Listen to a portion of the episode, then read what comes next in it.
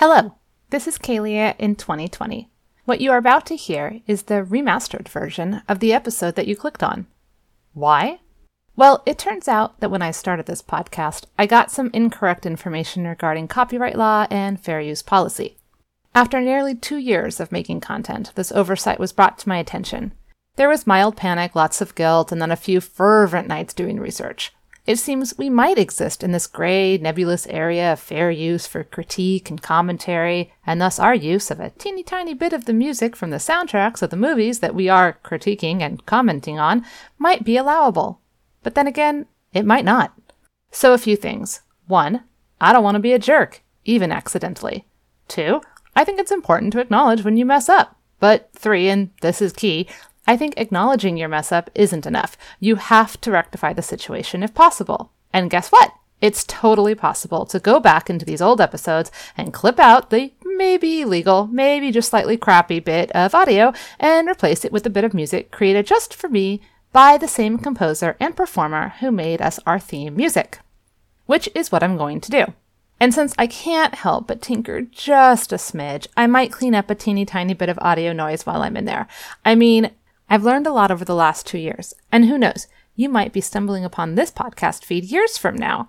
So why should your present day ears be punished because way back in time I hadn't yet found the noise reduction button? Anyway, without further ado, here is the podcast you came here for, just slightly better. Thanks for listening. It's the Pages of Popcorn podcast. Jennifer and Kalia will edify. It's the Pages of Popcorn podcast. Jennifer and Kalia gonna talk, so you'd better damn well listen. Hello and welcome to the Pages and Popcorn Podcast, the podcast where we, Jennifer. and Kalia, two book nerds, talk about movies based on books as well as the original source material. Today we will be discussing the 2005 movie Their Eyes Were Watching God based on the novel by the same name published in 1937 by Zora Neale Hurston. But first, we're going to tell you all the ways you can connect with us on the internet. As you know, we have a webpage where you can find sources, references, and updates about the show. You can also connect with us via our Facebook page or our Twitter, both searchable by typing Pages and Popcorn Podcast into your search bar. And of course, you can email us directly at pagesandpopcornpodcast at gmail.com. We also want to thank all of our patrons for their continued support and remind you that our Patreon page is www.patreon, P-A-T-R-E-O-N dot com slash pages and popcorn podcast. For just $1 a month, you can help support us and this podcast. Of course, you can also support us for $5 a month, but the $1 a month is a great place to start and it gets you perks like a list of all of our upcoming or the next several upcoming titles so that you can read ahead of the class, which is pretty cool. And you also know exactly what to read and when to read it to be prepared to listen along with our podcast. So there's also going to be some supplemental episodes and some other cool stuff. Please go to patreon.com slash pages and popcorn podcast and support us for a dollar a month. It makes a big difference. And we want to really encourage you to rate and review us on whatever platform you listen to, especially on iTunes, because that will help other people find us. Now, on with the show. On with the show.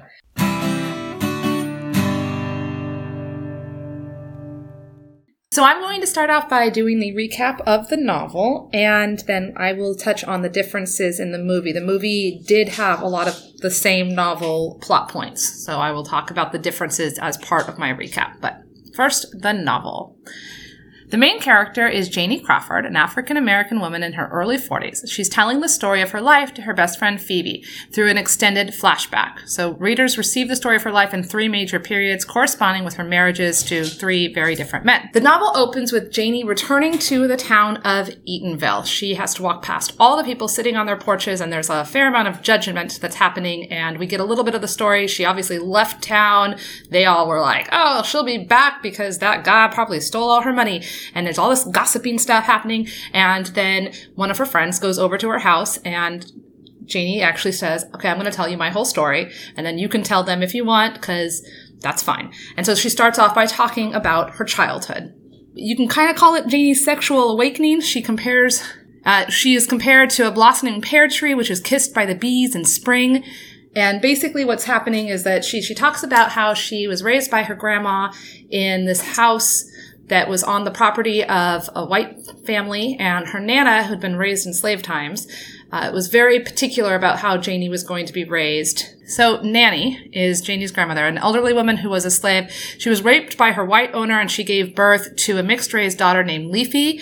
Nanny escaped from her jealous mistress and found a good home at the end of the American Civil War. Okay. Then Nanny tried to create a good life for her daughter, but Leafy was raped by her school teacher and became pregnant with Janie. Shortly after Janie's birth, Leafy began to drink and stay out all night and eventually she ran away, so leaving her daughter Janie to be raised by Nanny. So that is the backdrop of Janie's life. So she's being raised with her nanny on this white people's home and she plays with the children and she doesn't even consider herself different from the other children until there's actually a photo that's taken and she realizes that she's black. Anyway, we fast forward. Now Janie's a 16 year old girl. She's having the sexual awakening. She's watching the bees and the flowers and she's like, oh, filled with thoughts and feelings. And uh, she lets a neighbor boy kiss her over the fence post.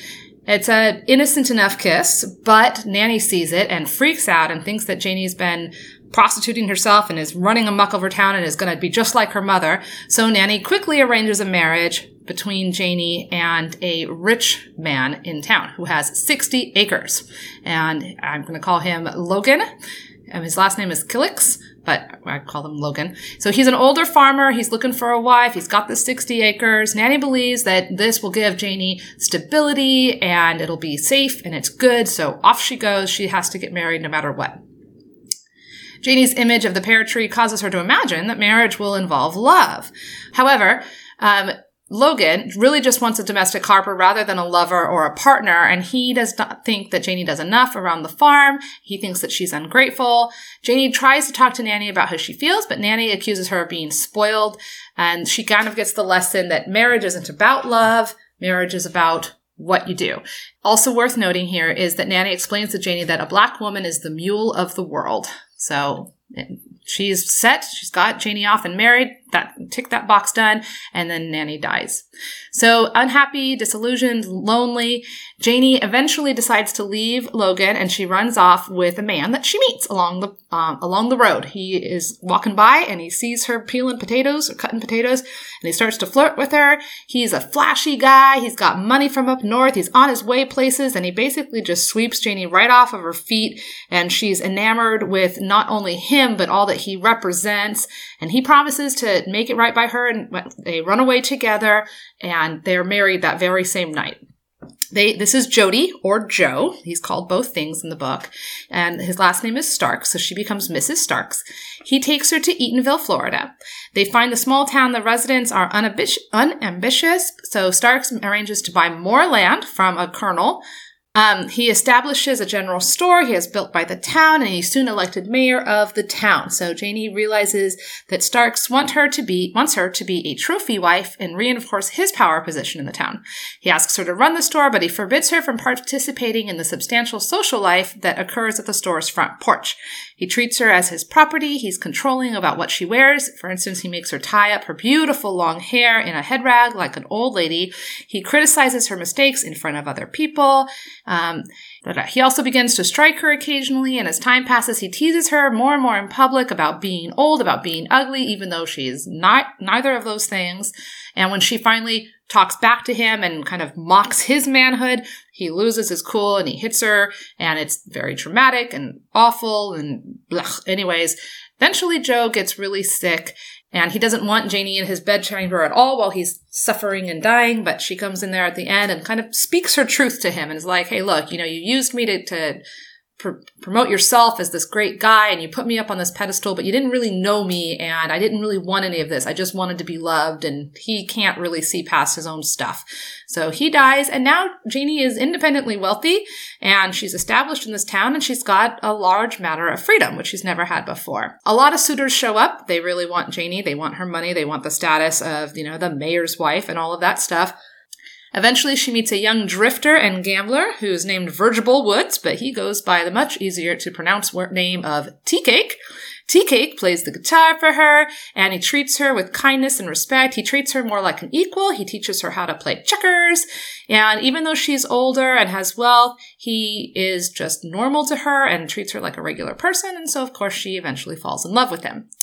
She's a little bit worried about the age thing, but he assures her through some very sweet lines that these are not just his night words and his night thoughts, but he wants to date her during the day and take her to picnics and he teaches her how to shoot guns and he teaches her how to fish better and they're just they're they're so in love and it's all happiness and excitement. And um, basically eventually he says we are going to run away together. We're going to go live in um, the everglades or the muck as he calls it and they get married they move to Belle Glade florida which is the northern part of the everglades and they find work planting and harvesting beans their relationships does have its up and downs. There's mutual bouts of jealousy. Um, there's even an episode in which Tea Cake whips Janie to assert his dominance and show off to all the other people that he can whoop her and that he's in charge of her and stuff. And she submits to that. She sees it as part of their marriage, a marriage that's love she's always wanted. Her image of the pear tree blossom is finally realized, and there's a lot of love. It's very passionate on all the ways imaginable. Okay, eventually there is a very large hurricane that attacks the attacks. Hurricanes don't attack. They kind of do, actually. Okay, a very large hurricane comes ashore and the whole lake floods in and it's this huge thing. In the chaos of surviving, uh, Tea Cake is bit by a rabid dog because he's saving Janie from drowning. Um, this dog is up on this thing and Janie's trying to climb up and the dog's like, rah, rah, and then Tea Cake comes out of the water and he stabs the dog and then the dog bites him and it's this very dramatic thing and, and Tea Cake won't let anything bad happen to Janie. He's so much in love with her they survive the great, great hurricane, but everything's flattened and there's tons of dead bodies. It turns out that TK has contracted rabies. So now he becomes increasingly jealous and unpredictable. And eventually uh, she finds a gun in their bed and she realizes that he might lose his brain completely. So she takes the first three bullets out of the gun. And then, of course, TK does get all weirdly jealous and possessive and crazy pants, and he does attempt to kill her. He shoots her three times with the gun that doesn't have bullets, and then as he raises the gun to shoot the last time, she is forced to shoot him with a rifle. She is tried in a court of law, but found innocent of this uh, murder, self defense, and uh, then basically she packs up her stuff and goes back to the town where she started from because there's nothing there for her left in the Everglades. Uh, Tea Cake is gone. Love is gone. She's very depressed, but she's kind of found herself. We're not sure what the future is going to hold for Janie, but she has a very clear sense of self by the end of the novel. So there's a few things that plot points that I skipped, but I'm going to touch base on them during my recap of the movie.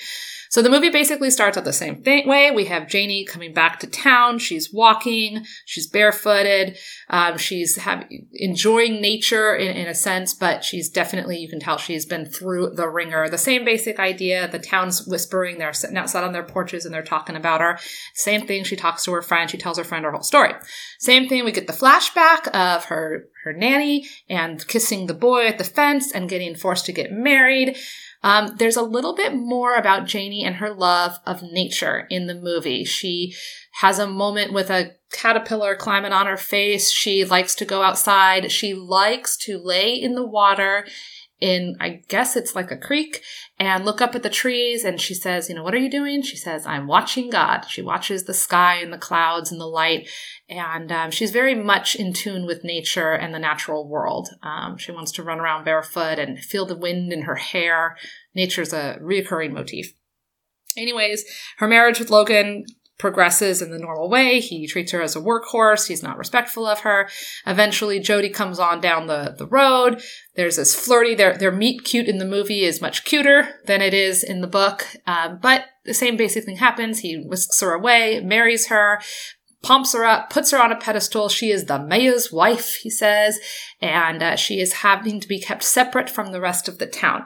They touched on this in the book a lot, but in the movie, they they just hit this nail on the head over and over and over again. At one point, somebody asks if she's going to make a speech, and before she can even say anything, her husband says, "Oh, I didn't marry her because she can make speeches. You know, I'm the mayor." Yada yada yada, and she doesn't even get a voice. Um, also, he buys her very expensive clothing, and so even though the church ladies had made her a dress for a big event, her husband basically says, Janie, you got to wear this dress because it's fancy and you are better than all of those people. And of course, that leads to resentment in the town. The, the ladies are bitter that they made this dress for her and she acted like she liked it, which she did. And then she didn't wear it to the event. So there, there's always this distance between Janie and the other women, which is very sad for Janie. Um, Jody doesn't let her participate in porch life, same as in the book. Same thing. He talks down to her. He makes fun of her. All of this stuff. He insults the way she looks. And uh, again, in the movie, time goes by. They, you know, they're married for a long time in both the book and the movie. Over 20 years, this happens in the town. And the town gets prosperous and Jody gets big and fat and eventually sick and eventually dies. And, and all of that is pretty much the same in the movie as it is in the book. And then again, there she is. She's got some independence. There's suitors sniffing around. Um, in the movie, there's a, there's one main one named Amos, who's pretty sure he's just, he's going to marry her and take over and all of this stuff, but she's not real interested. She doesn't want to get married again. Right after the funeral for Jody, again, Janie goes back into the water. She has kind of a baptism again in nature. She's laying there in the water in her funeral clothes, letting her hair run free now and watching God. Then enter Tea Cake, who is got his shirt open and he's all sexy and sensual and, and their relationship starts on a sensual place and just kicks it up a notch. Always, always, always more passionate, more sensual, more sexual.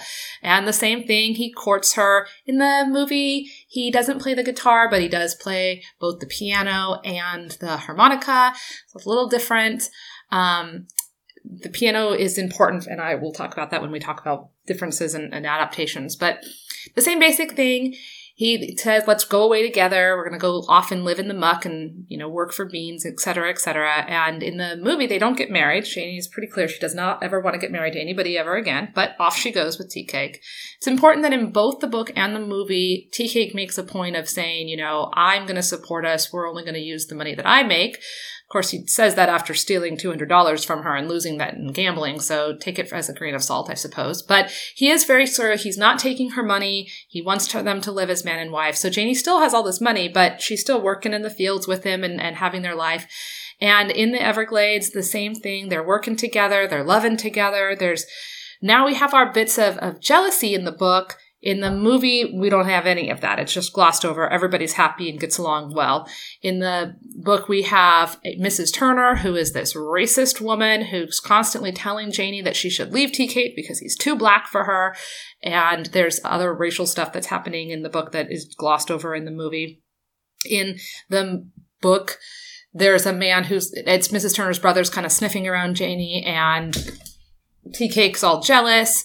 Um, there's also a girl called Nunkie, I think is how you would say it. And she's sniffing around tea cake and Janie gets all jealous and actually kind of attacks tea cake. And, but of course, you know, she's smacking at him with her lovely little girly hands and he's holding her wrists and explaining that he doesn't love anybody but her. And then that turns into hot, passionate sex because that's what happens in the book. Lots of hot, passionate sex, which is kind of on screen and kind of off. And in the movie, it is all on screen. We got lots of hot, passionate sex, even though we don't have that specific Nunkie situation happen.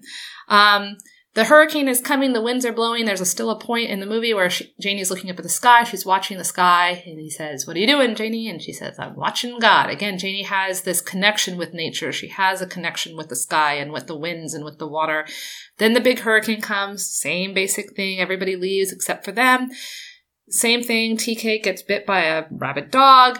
He progresses, gets through his, his sickness pretty quickly. Suddenly he's, you know, going rabid and, and it's just graphic and horrible. The same thing. Janie finds the gun, she takes out the bullets. She knows what's coming and she does have to kill Cake. There's no trial in the movie like there was in the book, but that was fine. I mean, we can talk about differences, but that was a, a, a pretty big difference. And again, Janie goes home back to Eatonville where her house is and she still has all of her money and she's going to be there now. And we're not exactly sure what the future is going to hold for her. But the very last part of the movie is Janie back out there in nature, letting her hair fall free, getting into the water, another rebaptism of sorts, a new chapter of her life. And what does she say she's doing? Why, she's watching God. That's the book and the movie. And there are some differences that we'll talk about and that they had to do for adaptations. But uh, most of the major plot points stay the same in the in the adaptation. It's a fairly accurate thing considering that you always have to make certain choices. Right. And do we want to say where we came to it first before we? Um, go ahead. Okay, so I put this book on the list because I'd read the book a couple times when I was younger, and then I was 24 when the movie came out. It it was a made for TV movie produced by Oprah Oprah Winfrey, starring Halle Berry. And because it was a made for TV movie, an ABC movie, I actually watched it when it aired, like on, you know, and I'd already liked the book and I thought the movie did a great job at the time. I was like, oh my gosh, blown away. And, and I had my own baggage bringing into this, but Janie's changed throughout the course of the book and the movie, um, going from this marriage to something different and, and having unrealistic expectations of what marriage was and love and what to expect out of life really resonated with me at 24. I was divorced by 25. So this was the tail end of that for me. And so I really, like I said, the, the story resonated with me. Janie finding her voice, um, all of that stuff. And I thought the movie was just amazing. And there's a couple things that they did, these changes that they made, and I, we're definitely going to talk about them that for years I would hold up as an example of when you're adapting a book into a movie, sometimes you can't get these huge concepts. So you need a, a, symbol, you need something crystalline. And I felt like what they did in the movie, especially with the dress, which was something I've already referenced, he, that she's there with the girls, the, the, the Sunday gals, um, the town ladies, and they've made her a dress, and she's so happy, and she's bouncing around. They're looking at the mirror, and all these women are giggling together, and they're so excited. And then Jody walks in. He's got this box, and he's, you know, he opens it up, and it's this, this, I think it's whalebone or something. Mean, it is like severe, and it's corseted in, and it is heavy and black. And he's like, "This is your dress, and you're the mayor's wife, and you're too, you're better than all those ladies." And and so then she has to put this dress on, and she has to stand up on the porch for the the night of the event, and she hears the ladies behind the house whispering and going, my God, like she acted like she's better than us. She's acted like she liked this dress and she doesn't. And, you know, and that, that distance and how Janie couldn't say anything to them because she was doing what she thought she she thought I love my husband. He loves me. This is what love means. So of course I'm going to wear the dress that he bought me even though that's not what I actually want.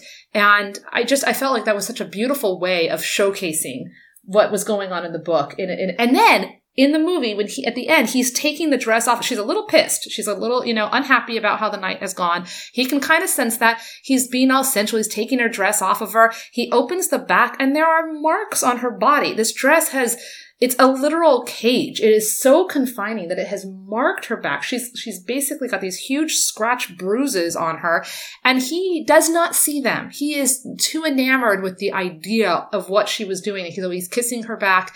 And he like he, he was in love with the idea of her and just ignoring her pain, literally ignoring the proof of that pain that is on her body, the marks on her body. So, okay. Anyways, I I very much liked the movie. I will say, having watched it now, um, I will not say that I'm woke, but I will say that I am attempting to wake and I am waking.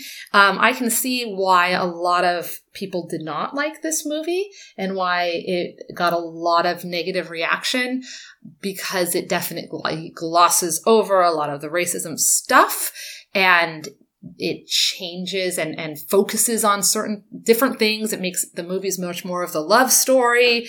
And some people say it's less about Janie but I and I so I have different feelings on it now, but I would say when I watched this in 2004, I I I bought it into it and I just thought it was great.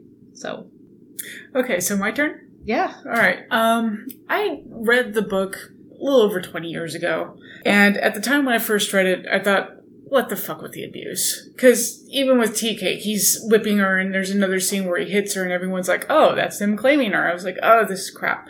So 20 years later, I read the book, what the fuck with the violence? Why is he hitting her? And that that bothers me. So I, am I'm throwing that out there right now.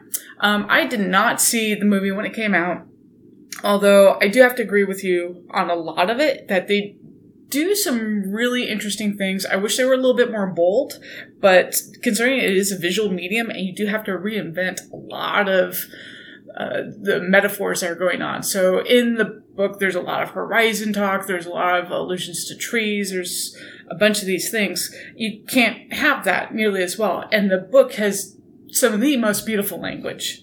I, I really enjoyed reading it just for that alone.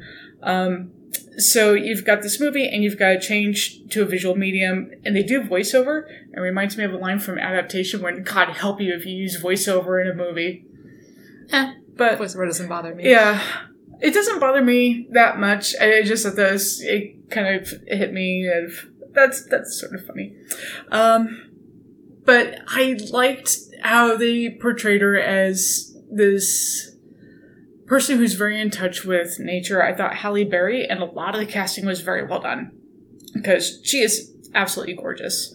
And like uh, what you said with the dress, that is very striking in the film because it looks like she's at a funeral Yeah, it's black. It is dark. And and she's covered up. Mhm. That's a big thing.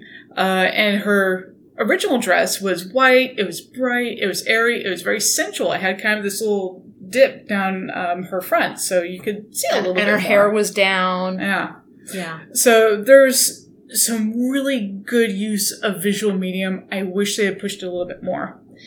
I, I agree. And all I can say is, I mean, it was 2004, different time. Mm. You know, when you're making a movie, I mean, you're adapting something that's so loved. Um, but I, I think that the audience has matters here because the book was written. Zora Neale Hurston wrote it as part of a magazine that was trying to to start um, around the time of the Harlem Renaissance, and she wanted it to be a joyful retelling of Black life because a lot of stuff in the Harlem Renaissance was like the the negative parts and the downbeaten and etc. And she wanted to write something that was like, okay, here's somebody who's living a life and who's feminist, who uh, grows and changes, and she and and, ha- and owns her sexuality, and so she was writing it for a black audience, and she was it was aspirational, and it was very widely disliked. The book was, or that the story was not liked, and then and that magazine folded, and she just kind of went away in obscurity. Zora Neale Hurston actually ended up living on food stamps, and She was a maid at the end she was of a her maid life. at the end of her life. She had no money, like all this stuff. Well, then her stuff was rediscovered in the 80s. by Alice Walker. Alice Walker in who the I love. in the 70s, I should say. Yeah. Yeah, by Alice Walker. And then now we have Oprah, who's like, okay, this this book is great, blah blah blah. Let's make it for, into a movie. Let's bring it forward to the audience. But it's ABC, so this is not a movie that is you know made for white you know. Uh, movie theaters and maybe even for black audience and and we have to remember that now nowadays in 2019 we have black panther we have movies that are made for black audiences primarily because the world has woken up and realized that there's this whole subset of the population that exists, but also it's not the exploitation movies, the, the black exploitation movies, the, you know, the niche market, like they're wide releases. Well, this movie couldn't be that wide release. It was 2004, 15 years ago. That the world wasn't ready for that, or people weren't ready to let it be ready for that. So it's a made for TV movie. It's small in that case. And because it's ABC, you know that most of the audience was going to be white. So this was this was a black woman's story, but changed a little bit for white people. And I think that what she was trying to do, Oprah, um, was make this movie to give you a sense of that time and a sense of that place and say, hey, look, black women, the mules of the world, are vibrant and amazing and beautiful and should have uh, autonomy and and go through struggles just like there's so many white women books that are like oh my husband was bad and then i left him and then i had this other husband who wasn't bad and i, I don't understand love and so like that idea is very universal and so then they, they amped up the sex stuff in the movie for sure unfortunately they also downplayed a lot of the racism but like you're saying i think it was they weren't was quite brave enough to do really it then surprised by how sensual many scenes were. Just like oh, because it, it it's got that look that's made for TV. So the the nudity and it, it was it was well done and it, it was tasteful. I was just surprised by you know 2004 that they had that. Yeah. Well, and little things like in the book, the first night that TK goes over to Janie's house, you know, he cuts some lemons off the tree and they go in and he squeezes them on on pound cake and they eat and blah blah blah. Well, in the movie, he cuts the lemons and then he cuts it open and he rubs it on her lips. I mean, like it is Very sensual. very sensual. But I mean, that's like shorthand for the visual medium of being like, this is some sexy stuff that's happening. In case you didn't get it by the, the long lingering pan over his sexy open shirted chest area, you know? Um, and an important change that they made in the, in the movie, which I think again kind of goes to the theme, is that in the movie, Janie sees tea cake and, and flirts with him first. She, she pursues him in the movie before. In the book, he definitely pursued her first. So little changes like that. It was so hit over the head in the movie. Oh, you know, she sees him and there's the music and you got the eye. oh yeah, yeah, yeah, yeah. The close-ups and the. I mean, okay. it was but- a little overdone. I can see why people, uh, having loved the book and and read the book for so many things, were disappointed that the movie only focused on some of those so many things. I can see that. I will agree that it was toned down a lot for a wider audience, but it's films like this. Did you say whiter or wider audience? wider with a D? Okay, because it kind of works on both ways. But sure sure. Yeah, so wider white audience. but it's films like these that allow other films to be made. yes, exactly. I, I, I yeah. So you Progress need a roots in order to get films like, you know, 12 Years a Slave. You, you need to Yeah. have that progression. So it, it is what it is at that time. It was necessary, and now we can have better films. yeah, no, for sure. And progress is a series of steps. Yes. So I, yeah. Okay, so um, some of the other differences that I thought worked uh, in the book, Tea Cake plays the guitar. And in the movie, Tea Cake does not have a guitar, but he does play the piano. And why is that interesting? Because the piano, Jodie was a symbol of that she wasn't allowed to play, that she, there was this creative thing that she was denied. It was something her husband, her second husband, bought in order to go, look at how much money we have. Yeah, literally, they put it in the house, and she goes, "Neither one of us play," and he says, "That's not for playing; it's for looking at." Like the whole thing, and so that was like this great symbol of him. And then Tea shows up, and he's like, "I can play, and I will teach you how to play," and he does, you know, and that's. Yeah, I really love that the hobbies that he teaches her are all very masculine because she's got that tomboy feel to her. mm-hmm. You know, she's she's a gorgeous woman in both the book and the movie, but they go fishing and they go hunting and you know, she's doing these rather masculine pursuits. So I thought that was cool. right. And she wasn't. She wasn't. um like afraid of the hard work, you know. Yeah. When, when they're down there in the muck, they had enough for him. She could stay at the home and just cook all day and like wait for him and be in this domestic place. But he missed her in the fields and she missed him. So they're out there working together and laughing and joking and playing and like Yeah, she's a really physical woman and she likes to be active. yeah. So that's one of the things I actually really liked is she was a shop person. It's a I won't say that it's an easy life, but it's less labor intensive. Mhm. And that wasn't where she wanted to be. She wanted to work with her hands. yeah, exactly. And she didn't like the the shop stuff. Yeah. Yeah. She didn't like having to count tobacco. Like a pound is really easy. Oh, you want a pound and a half? Ah, I got math. ten cents worth of something, and she's like, "Ah, man, that's math," you know. Like, and I like that. I like that we have a character who's not the paradigm of all things, you know. Like, okay, so this character doesn't like math. That's cool. This character would rather be out fishing, you know. That's cool. That's totally not me, but I love that about Janie. Yeah, and And There- Tea Cake never said, "Okay, here's something I want you to learn Yeah. because I want you to learn it." It was more like, "Oh, you're interested in this. Let me help you with it." You know, let's be adventurous and go fishing in the middle of the night. And so what did you think about the scene when she goes to meet him at the hotel? He takes her money and she's like, "Oh my god, he left me." And when he comes back, he's like, "Well, yeah, I had a party yeah, it." okay, so this is much more in the book. So yeah, so they, they go off together, and she's got like ten dollars in her purse, but she's got two hundred dollars pinned into her dress, and they they get you know in the book they get married, in the in the movie they don't, and so then they're in this hotel and they're having all this love, blah blah blah. And then he's like, I'm gonna go out and like take a look at the town and see what's here. He's gone for like two days, and she freaks out, and her money's gone too. She wakes up, her money's gone. And, and, and he's gone. And she's just like, oh crap. Like, did he use me? What is going on? And she just basically has to sit there and wait and like stew about it. And it's awful, you know? And she's so upset. And it turns out that he was like, he comes back and he's like, yeah, so I gambled it and, and then I won a bunch of money and then I had a big party and I could never get away from the party long enough to like get you to, to come well, to he this also party. didn't want her to see Well, his friends. Yes. Well, Yeah. and that's ends up winning. She's like, "Why wouldn't you have come to this party? Why wouldn't you have let me come? I want to be there. I want to do this with you." And he's like, "What are you talking about? You're like, you were the mayor's wife. You're too good for the likes of these people." And she's like, "That's bullshit." And I never put myself up on that porch. Jody put me on that porch. I want to be down with the people. And so it was really important to her to to go the places with tea cake, to go to the dance places, and to go to the cookouts, and then to go into the muck. And yeah, and her own sense of identity. But it was such a He's such a goober. God. Yeah. I mean, okay, and here again, I like that he's not perfect because that would have been uh, annoying if he had been all things and, and super per- like he's a flawed character too. I don't think I could be with Tea Cake, but okay, like because he's a gambler and he loses money and he She and just forgave him awfully fast. she yes, and again, you know, like she was older at that point, but I would say she's emotionally was still very young and definitely wrapped up in that romance. In both the book and the movie, you have this idea that she's just enamored with the romantic ideas of things. And so she can get swept away by stuff. There's a line though where um, he gets her to laugh about the party and he says, Well, yeah, I charge the ugly girls two dollars to get in. And I was like, ah, tea cake. Yeah. Yeah. There's a lot of stuff now that you're like problematic. Uh, well, and then there's a lot of um, racism stuff about the Native American people. And, uh, and then It was more like the domestic violence that got me because with tea cake, it's treated like nothing.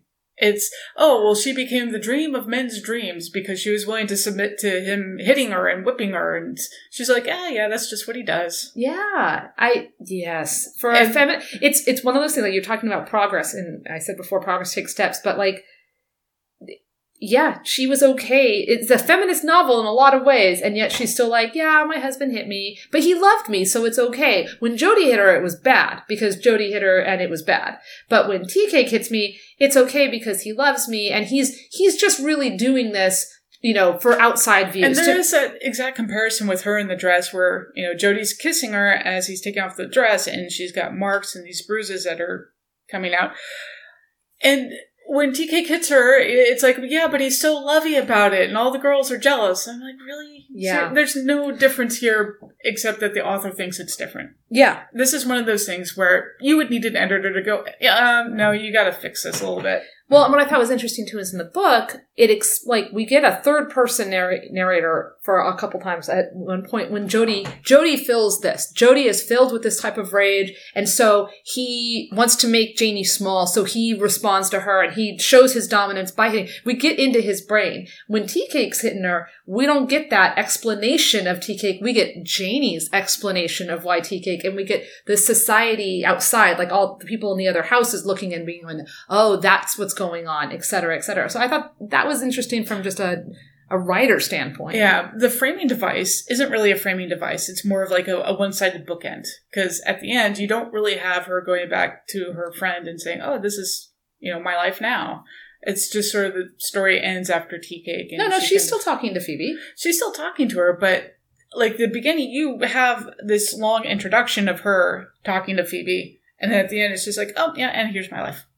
Oh, yeah. Well, I mean, I so I it's still a framing device, but she definitely the narration takes some some some poetic license because we have stuff that Janie wasn't there for, Janie didn't know for sure, and it, the language was very pretty. It was very poetic, but there's also um, Zora Neale Hurston wrote this in dialect, so the people's accents are very thick, and that takes a while to Yeah, you have least- to really train your eye to sort of see. And yeah, to hear it almost. Like there were parts of this I had to read out loud so that I could figure out what was actually being said by the character characters in their narrate or in their dialogue, which they obviously changed for the movie. They they made it southern, but it definitely was not the dialect as severe. So this story was written in seven weeks.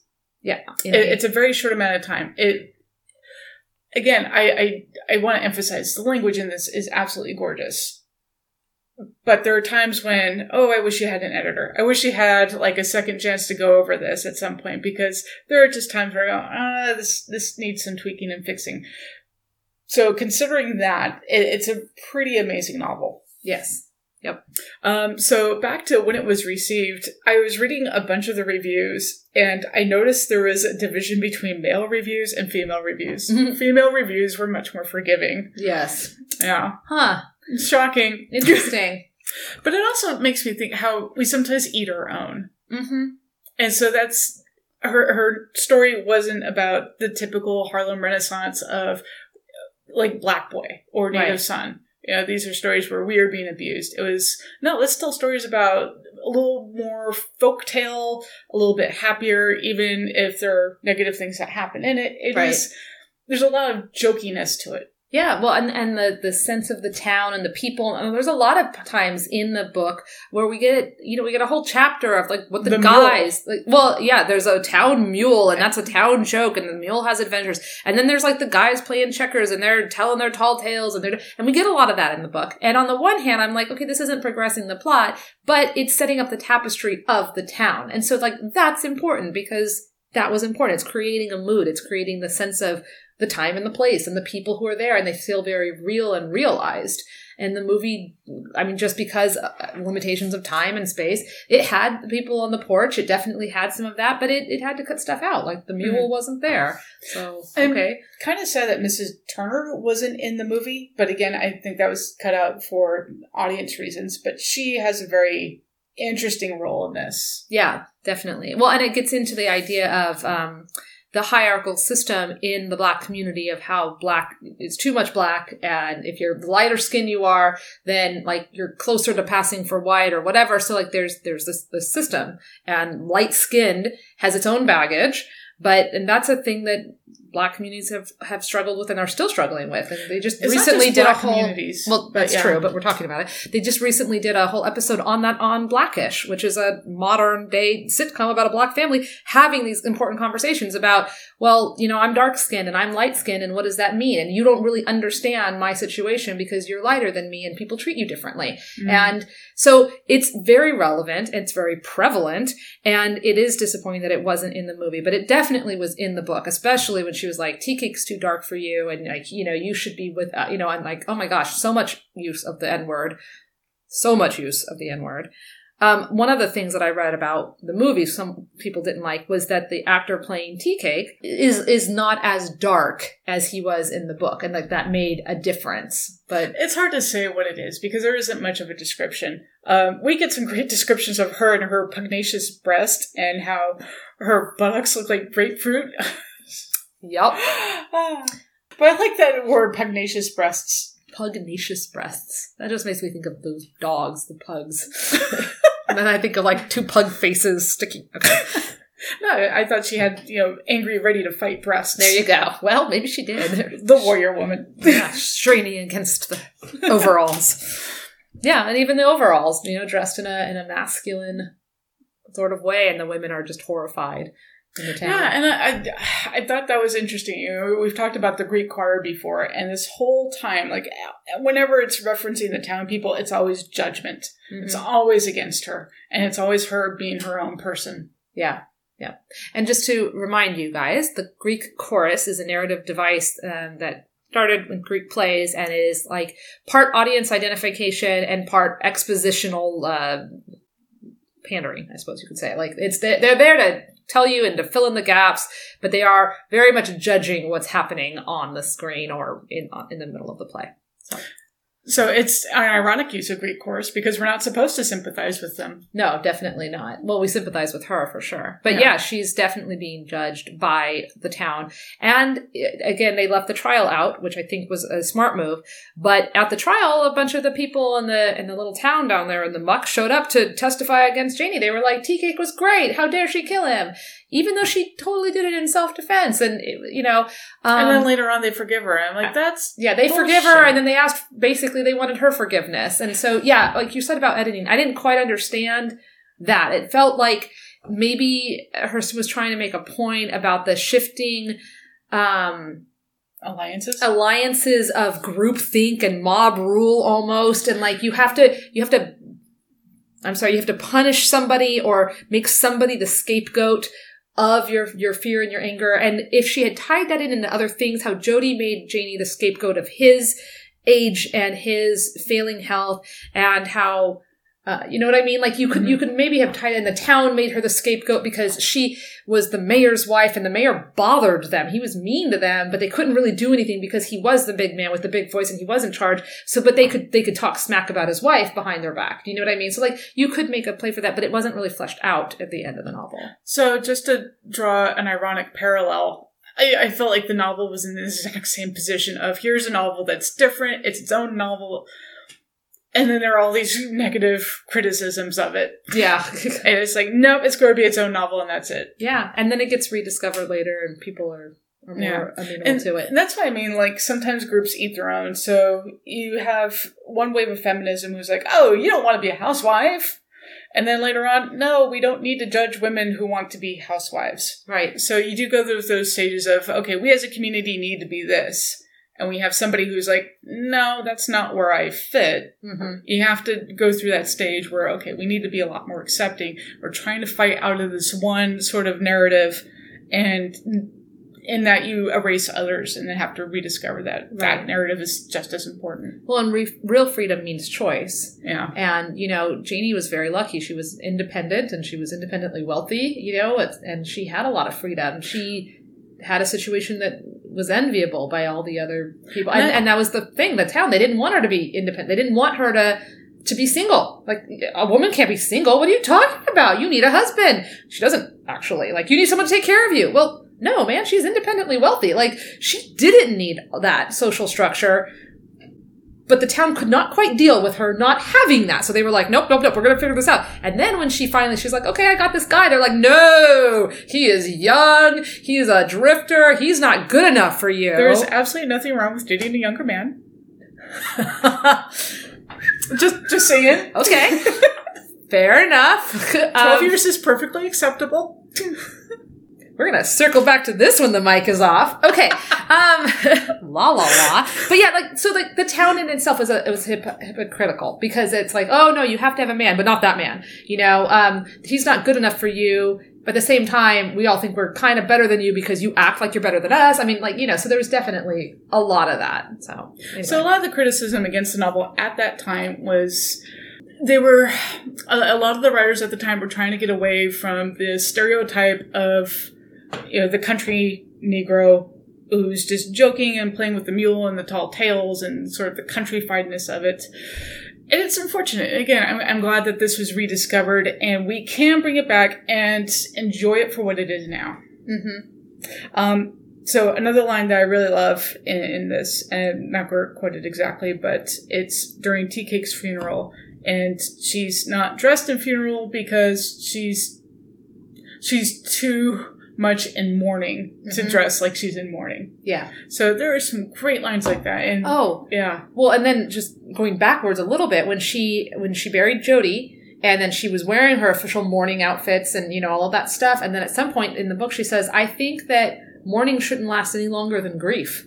Yeah, And that's so profound and she's so right, you know, like th- that there's this social structure that says you have to wear these certain clothing for this amount of time to pay proper respect and da da da. If you don't do that then you're failing in some way. And she's like, "Look, I, you know, I can be sad, but I'm not going to grieve in the same way." You know, he was he was a lout. So know, it her reminds me a little bit of Scarlett O'Hara, who had to wear grieving clothes for a certain amount of time, and she wants to dance and party and just Uh-huh. doesn't feel it.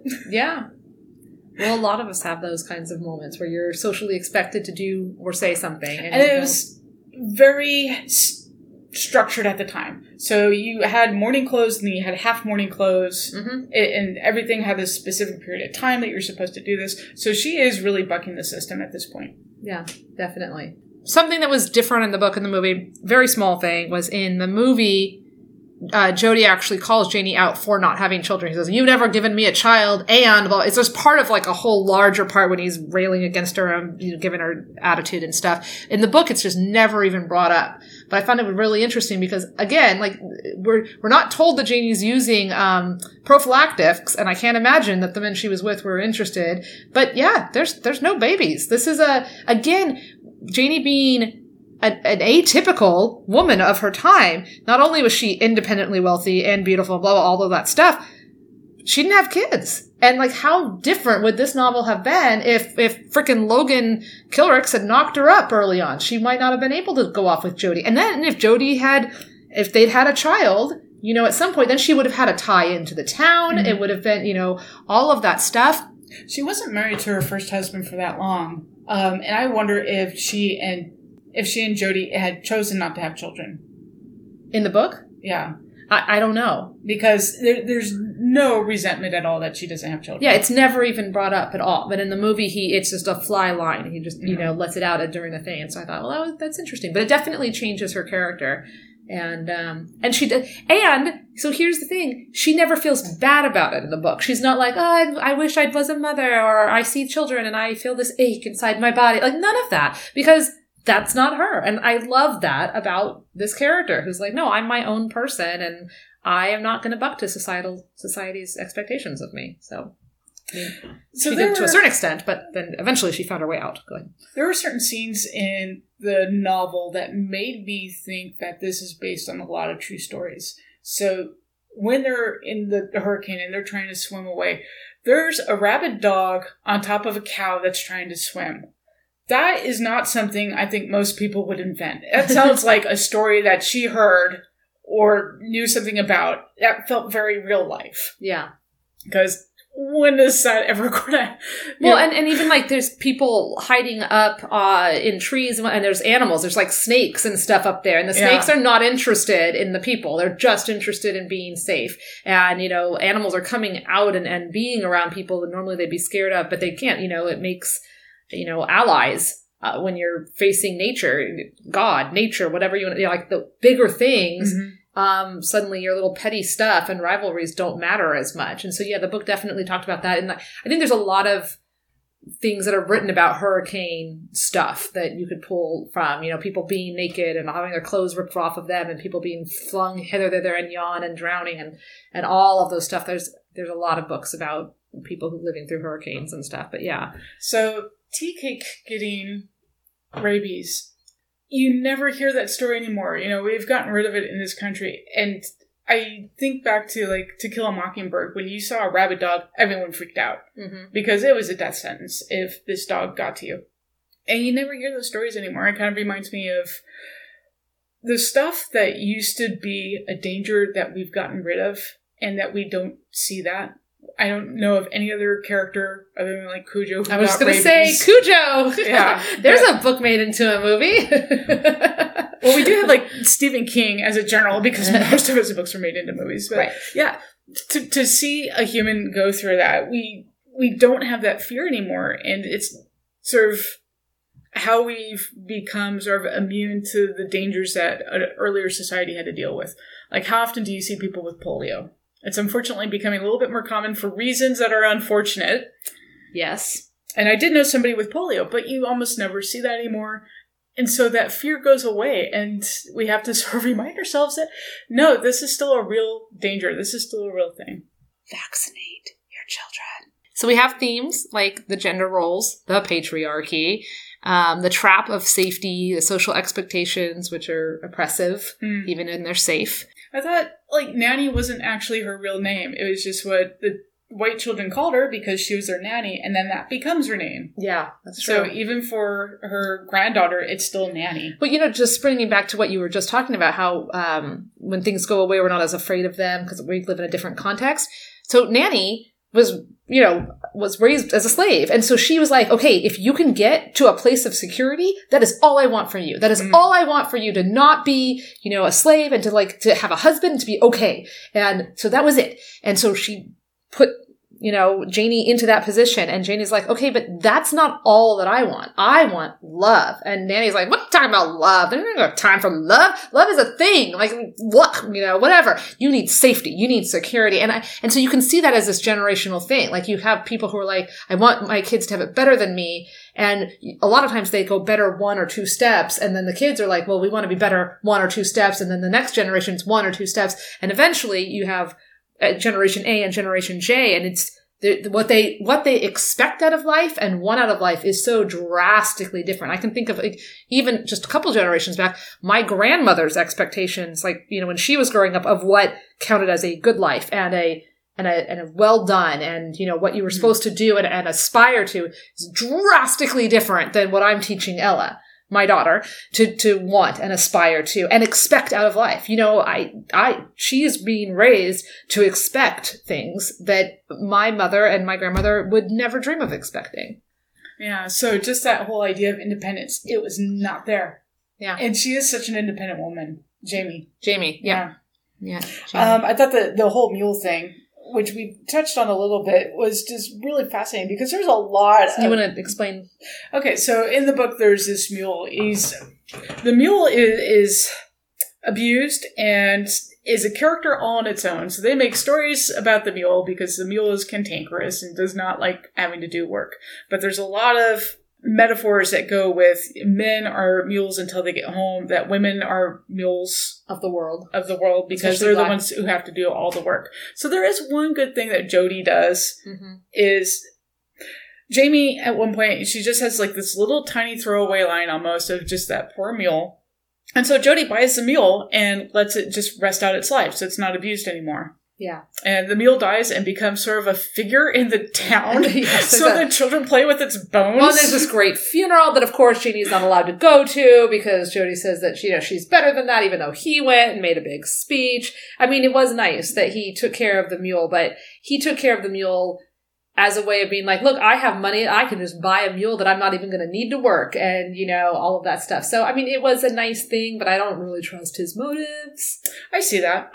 So, but yeah, and Janie, you know, I, I thought it was interesting that um, Janie's grandmother does say, you know, black women are the mules of the world. And then in the town, there's this mule that is mocked, ridiculed, and, you know, whatever. I was kind of waiting for a mule at the end because a lot of times narrative stuff happens in threes. Um, but, So but no, the, dog, riding a I was going to say the dog was on a cow, not a mule, although that would have been very interesting. that might have been a little too much. Of, Two, two on the nose, Yeah. two bonk bonk on the head. Yeah. Anyways, we talked about the racism and how it was glossed over. Uh, okay, so this is interesting. There's this the theory of self actualization. So I thought this was cool. I'm going to open up this little thing, and I will link this in the notes on our blog, pages and popcornpodcast.com. Okay, leave a review. yeah, please do. Okay, so what we start with on a psychological level, we see the main character, Janie, grow through four of the five stages of Maslow's hierarchy of personal development, depending on which version you read. The growth happens over the course of four of Janie's relationships, the last being a relationship with herself. Okay, so we're going to have the first is the first level is the lack of personal identity. And what we see that is that Janie didn't even know that she was black until she saw this picture of herself with all these other people and she you know calls her grandmother's name the same you know all of that stuff okay then her janie's first relationship is with logan then janie's second relationship is with joe her third relationship with tea cake and her fourth relationship with herself and how that breaks down um, from the the little Maslow's hierarchy of need of stuff. The first one is psycho, um, sorry, Physiological. physiological, which is breathing, food, water, sex, sleep. Okay, so and that's physiological, Janie's first sense, and then safety. Okay, that is Jody. Jody she's safe. She's up on the porch. She's being taken care of. She's very financially secure. Then we have love and belonging. That's the friendship, family, sexual intimacy. That's tea cake, right?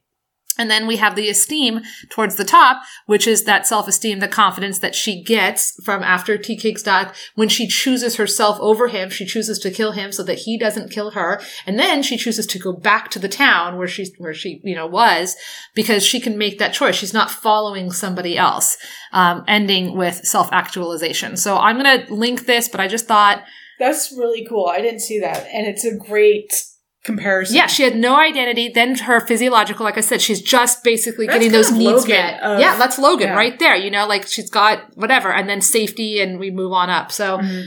oh my gosh, yeah, this was a great article that I found, and I will definitely link to it. Of course, this article was also like that movie was bad and the book was good, and I was like, okay, I can agree with some of what you're saying, but I didn't think that the movie was as bad. But you know what? You know, I'm a white girl who watched this at 24 and was pretty enamored with the love story part and like the idea that you could leave a marriage that wasn't working for you in all the ways that marriage should work and go and find something better. So I know that I'm bringing my own stuff into this for sure. Well, that's what we do. I mean, whenever we read a novel or watch a movie, this is a bi-directional creative process. Mm-hmm. It's not just the medium in and out of itself. It's your past experiences and your knowledge of the world, and that's part of the creative process. Yeah. Yeah. And I would say, like, even today, the book and Janie's growth and change really resonates with me. That finding of herself and being unapologetically herself. Even if, even if it, she had 20 years of toiling with Jody, you know, and that's 20 years is a long time. I feel like in a, if, if this novel were written today, especially if this novel was written today by a white author, I feel like that 20 years would have been like two years. It would not have been this long thing. It would have been like, oh, I'm, I'm unhappy, and so I'm going to move on, and I'm unhappy, and I'm going to move on. You know, because again, we're talking about generational expectations. Like, I think I'm pretty damn cool, and if my husband doesn't treat me well, I'm going to demand that he treat me better, or I'm going to go and find somebody better because I expect better out of life.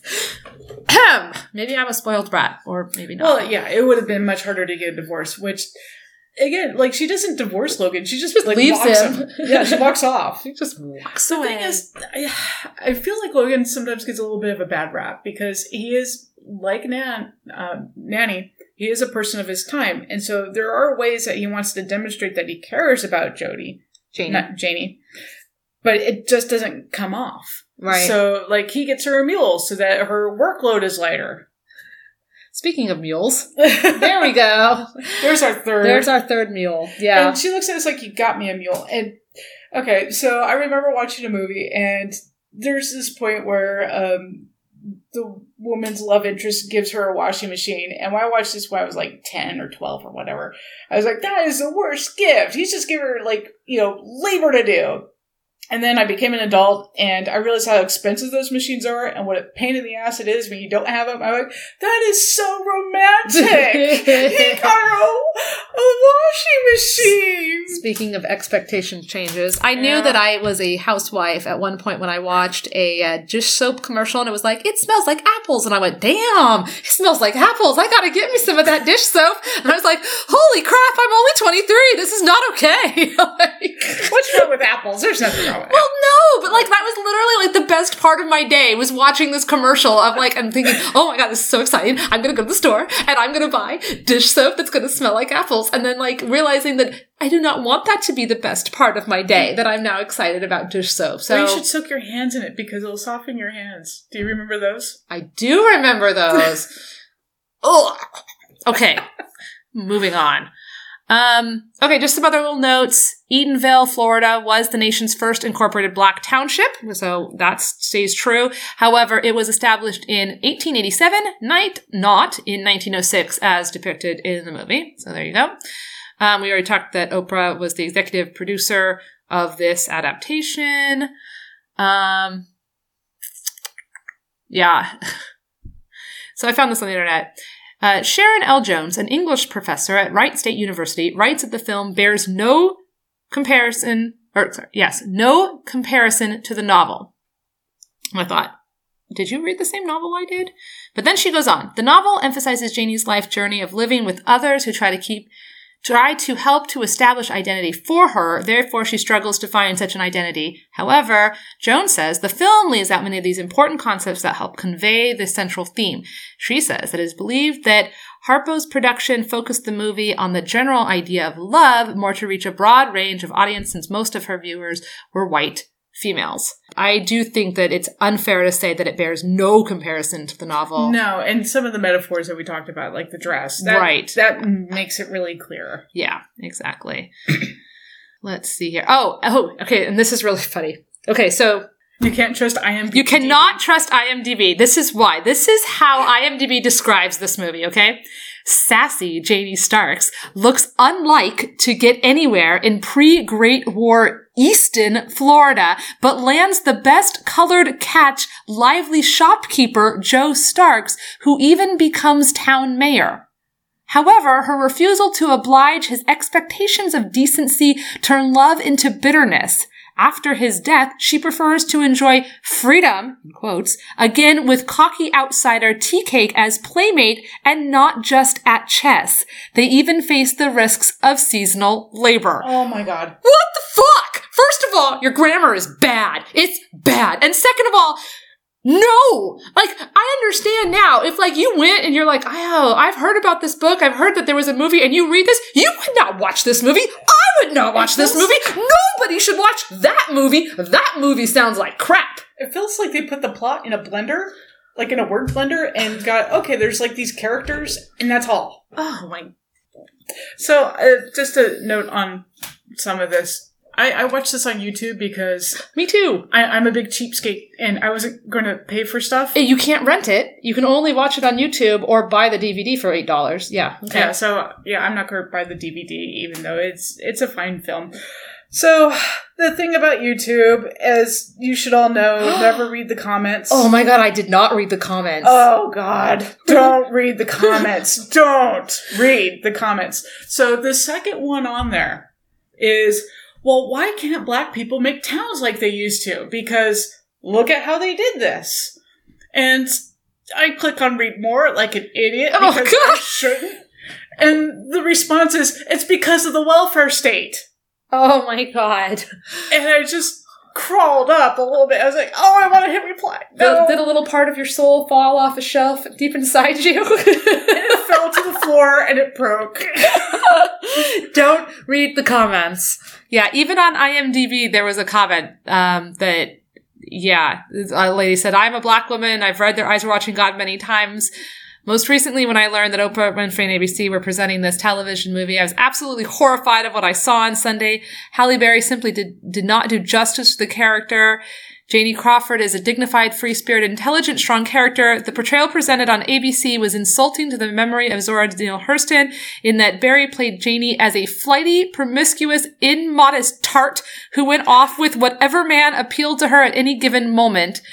And to add insult to injury, Suzan-Lori Parks neglected to adequately address a number of the important issues raised by Miss Hurston, specifically the issues of skin tone and class among black folks.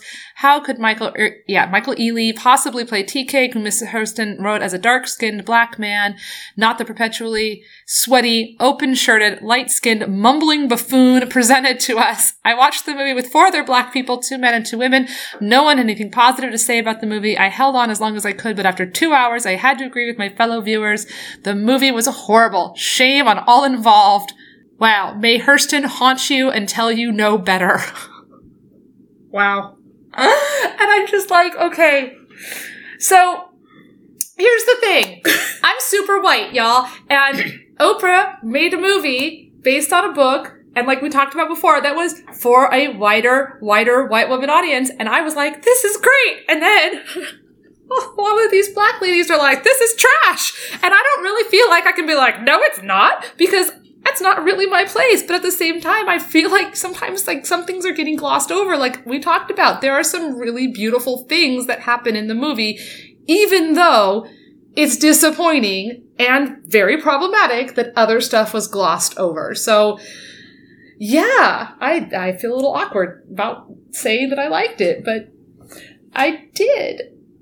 Well, again, it spoke to you at a certain time, and so there, there, you are allowed to have personal growth. Okay. Thank you.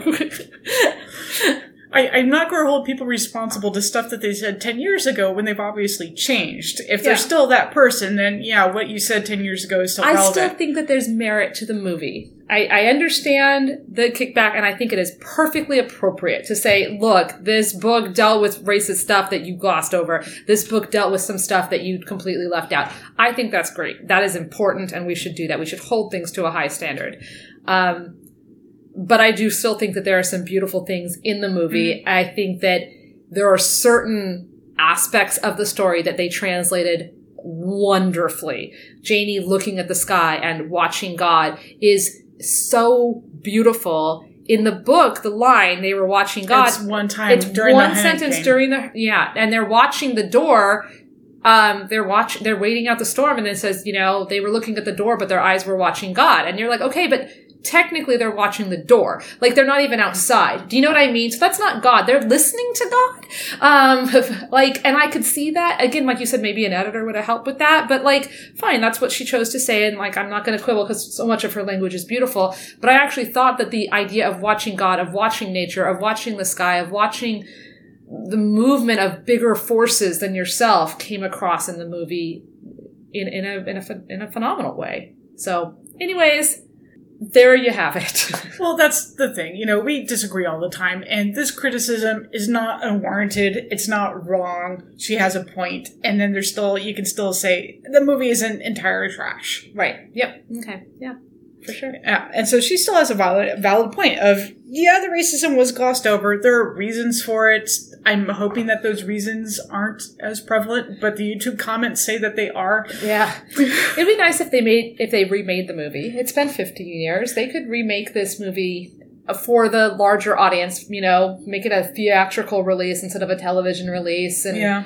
and um I would still be sad to see the language just doesn't, you know, it can't come across a visual medium. So you do Yeah. have to reinvent a lot of the things. And, and the language is just gorgeous. Yeah. You know, I, I love one of the opening lines is comparing love to the ocean and how Mhm. it's big and still and changing and shaped by this. which is why we have voiceover narration because the, the language was, was so good that they wanted to put that in the movie so the only way to really have that is by janie saying love is like the sea it changes depending on the shore and i just thought that's gorgeous Yeah.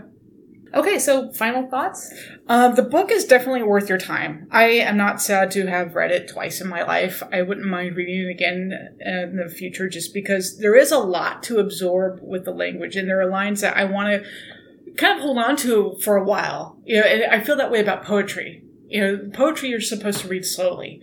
And there are those lines that you have to sort of meditate on. Um, the movie is okay. It, it didn't like bowl me over and I'm glad that you had that experience, but you know, I didn't watch it until just recently. I was like, yeah, yeah, it's a made for TV film. It's got some good stuff in it. It's just eh. So the movie for me was meh. okay again i love the book always i love the book before i, I still love the book happy to reread it at any occasion um I guess I cut the movie a lot more slack, probably again because of the time and place I was in when I watched it the first time. I think some of it's gorgeous. It- you know, like anything, your faves can be problematic, you can wish that they were different or better, um, braver. But there's, I, I think that because it's you can watch it on YouTube for free, and there are some really pretty parts of it. I totally think it's worth watching. So The thing that sort of hurts me about this novel is that it wasn't discovered until Alice Walker.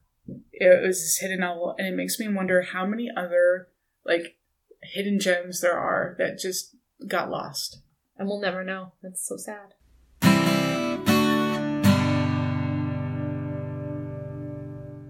Okay, so today's episode of Pages and Popcorn Podcast was brought to you by listeners like you and your Patreon support. So please click on over to patreon.com slash pages and popcorn podcast. Join us at the $1 level to get a schedule of upcoming episodes where you can find out in advance which books and movies we will be reading and discussing. Join us at the $5 level and we promise to have some pretty cool perks for you coming up in the next couple months as well. Thank you so much for listening.